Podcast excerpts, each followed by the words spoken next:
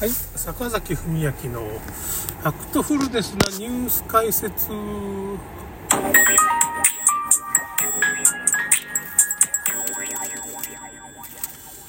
えーとですね、まあちょっとニュースがあったんで、えーとですね、まあ、ワクチン問題なんですけど、もうあのね、420人ぐらいもうね、ワクチンで亡くなったっていうことが認定されて、結局これね、今2000人亡くなってるってことになってるんですよ、ワクチンでね。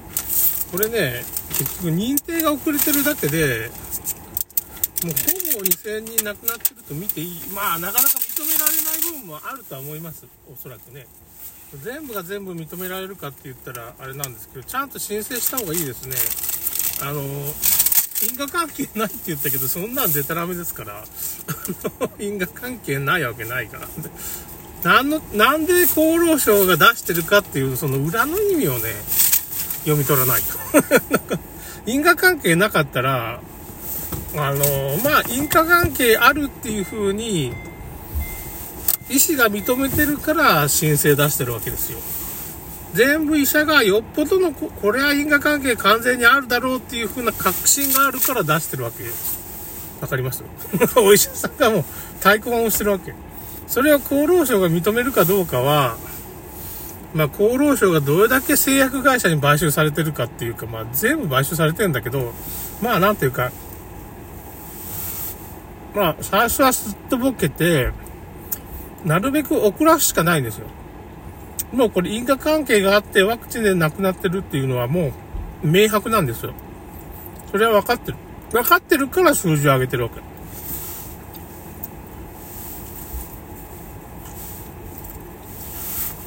ただその数字は、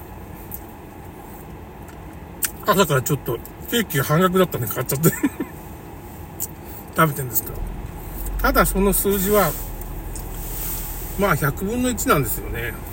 本当は20万人とか30万人亡くなってるから。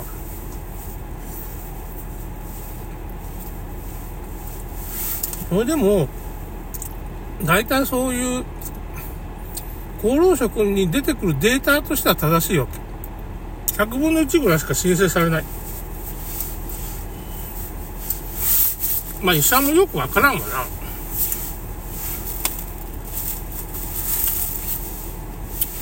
何の病気もないのにいきなり突然するわけ。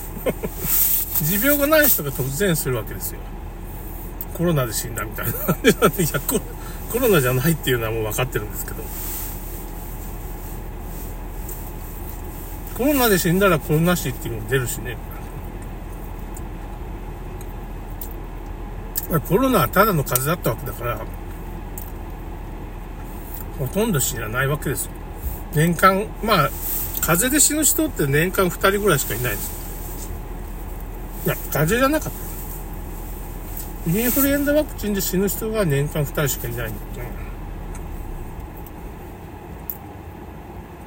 まあ、風邪でも死ぬ人いるけど、ほとんど死なないわね。風邪だから。まあ、その、大体回復しますよね。ということは、もうワクチンだっていう風な。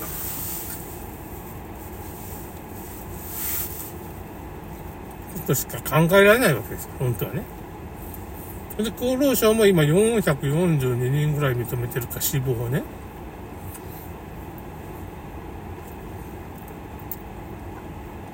で、まだその認定が、一人一人ちょっと、いろいろ調べてたり、で、まあ、なかなか調べきれんわ。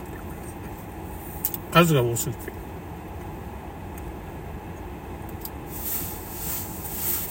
本当はこの2000人どころじゃない可能性は高いんですけどね。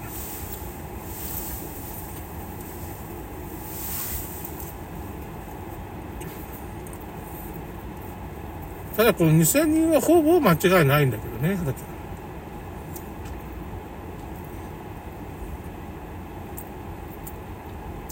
そういうものしか上がってきてないから。まあだからこれは結局公害と同じで痛い痛い病とか、まあ、そういうものと同じで、なるべく認定を遅らせるっていうのがあるんですよね。コツとしてね。コツっていうか、まあ、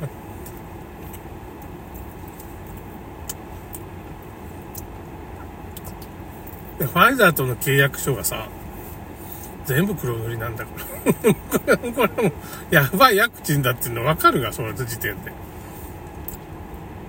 た、ただでね、みんなにただで注射したわけよ。ただより怖いものはないっていう、まあ、ことわざもあるじゃないですか。今回それがすごいね、当てはまったっていうか、40万人近く死んでるからね。またここに来て結局、うんと、スパイクタンパク質っていうのがまあワクチンの中に入ってて、それが結局人間の体にこう、細胞の中に侵入して増殖しておく、自己増殖型なんですよね。スパイクタンパク質って人間の細胞を乗っ取って増殖するタイプのメッセンジャー RNA ワクチンっていうのはそういう仕組みなんですよ。そうなると、その、そういう人が風邪にかかると、それでその、新型コロナワクチンの中に風邪の遺伝子とか入ってるわけよ。実はね。入っちゃってる。だから、なんていうのかな。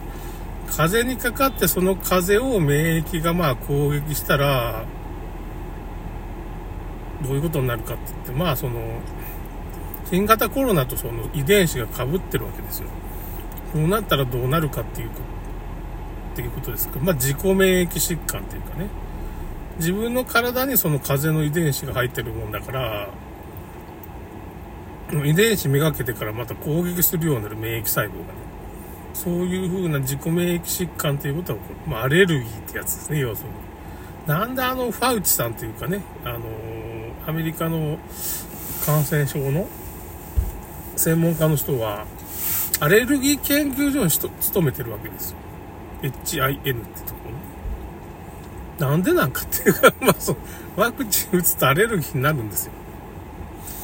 アレルギーを抑えないと、ワクチンの薬害っていうのをね、アレルギー問題を抑えとけば、ワクチンの薬害っていうことはなかったことにできるわけです。なかったことにしてるんですよ。ワクチンとか公害っていうのはとにかくなかったことにされるわけ。子宮頸がんワクチンの薬害患者の人が病院に行ったらどうなるか知ってますかね？診療内科に行ってください 言われるんだよね あんた頭おかしいんじゃないかっていう言うわけよ。凄まじいですよ。そっからですよ。えー、いやーなんか子宮頸がんワクチン打った後に、自分の13歳の娘が、車椅子になっちゃったんですよ。全身痙攣が止まらないんですよ。ま、脳細胞に入っちゃって、ワクチンの水酸化アルミウムっていう毒物が。で水酸化アルミウムとかアルミとか、まあ水銀が入ったりしてるんですけど、その、インフルエンザワクチンとかにはね、そういう物質っていうのはなかなか分解できないんですよ。で、ワクチンの効き目を、まあ、その、長くするための免疫増強剤って名前で入ってるんですけど、これが嘘なんです、全部ね。全部嘘なんだよな、ってな。こんなもん体に入れちゃったら、人間体の中で、まあ、炎症を起こしまくるし、その炎症が永遠に止まらないわけよ。そんな、水酸化アルミニなんかどうやって排出なんかなかなかできないわけ。まあ、その、ある野菜とかそういうのを食べたら、まあ、解毒できたりするんだけど、全部解毒できない。その間に神経がボロボロになって、まあ、全身痙攣。神経繊維の鞘っていうのが壊れるから、まあなんかこれどういうことかって言ったら、まああの、漏電みたいな感じになっちゃうわけね。あの、電線の皮がドロドロに溶けちゃうなんかね、炎症が起こるから、神経繊維にね。その、水酸化アルミニウムなんか言ったら、それを、水酸化アルミニウムをなんとか、体外に排出しようとして免疫細胞みたいなそういう細胞が、水酸化アルミニウムにこう、突っ込んでいくわけ。で、突っ込んでいって自爆しながらそのアルミをまあ壊していくんだけど、なかなか全部なくならないわけ。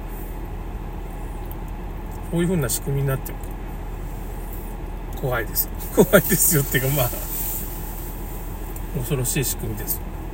もう生物化学兵器なんですよね。ワクチンっていうのも最初から生物化学兵器。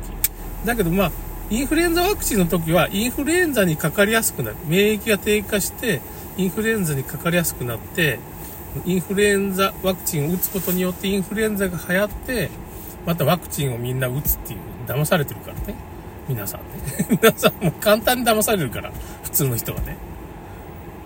で、子供にバンバンバンバンワクチン打ってる、まあ、主婦の人なんかね、まあ、虐待に近いですよね。ワクチン打ちまくりで。免疫細胞がボロボロになるもん。だって普通子供ってさ、すごいその免疫が強いんですよ。お母さんからも強い免疫をもらってるから3歳ぐらいまで大丈夫だし、すごい免疫強くて病気にで死なないなかなか。子供って。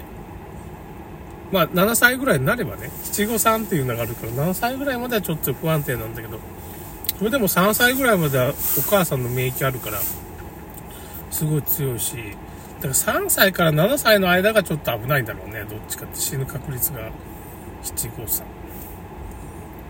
ちょっときつい。だから7、5、3なんですよね。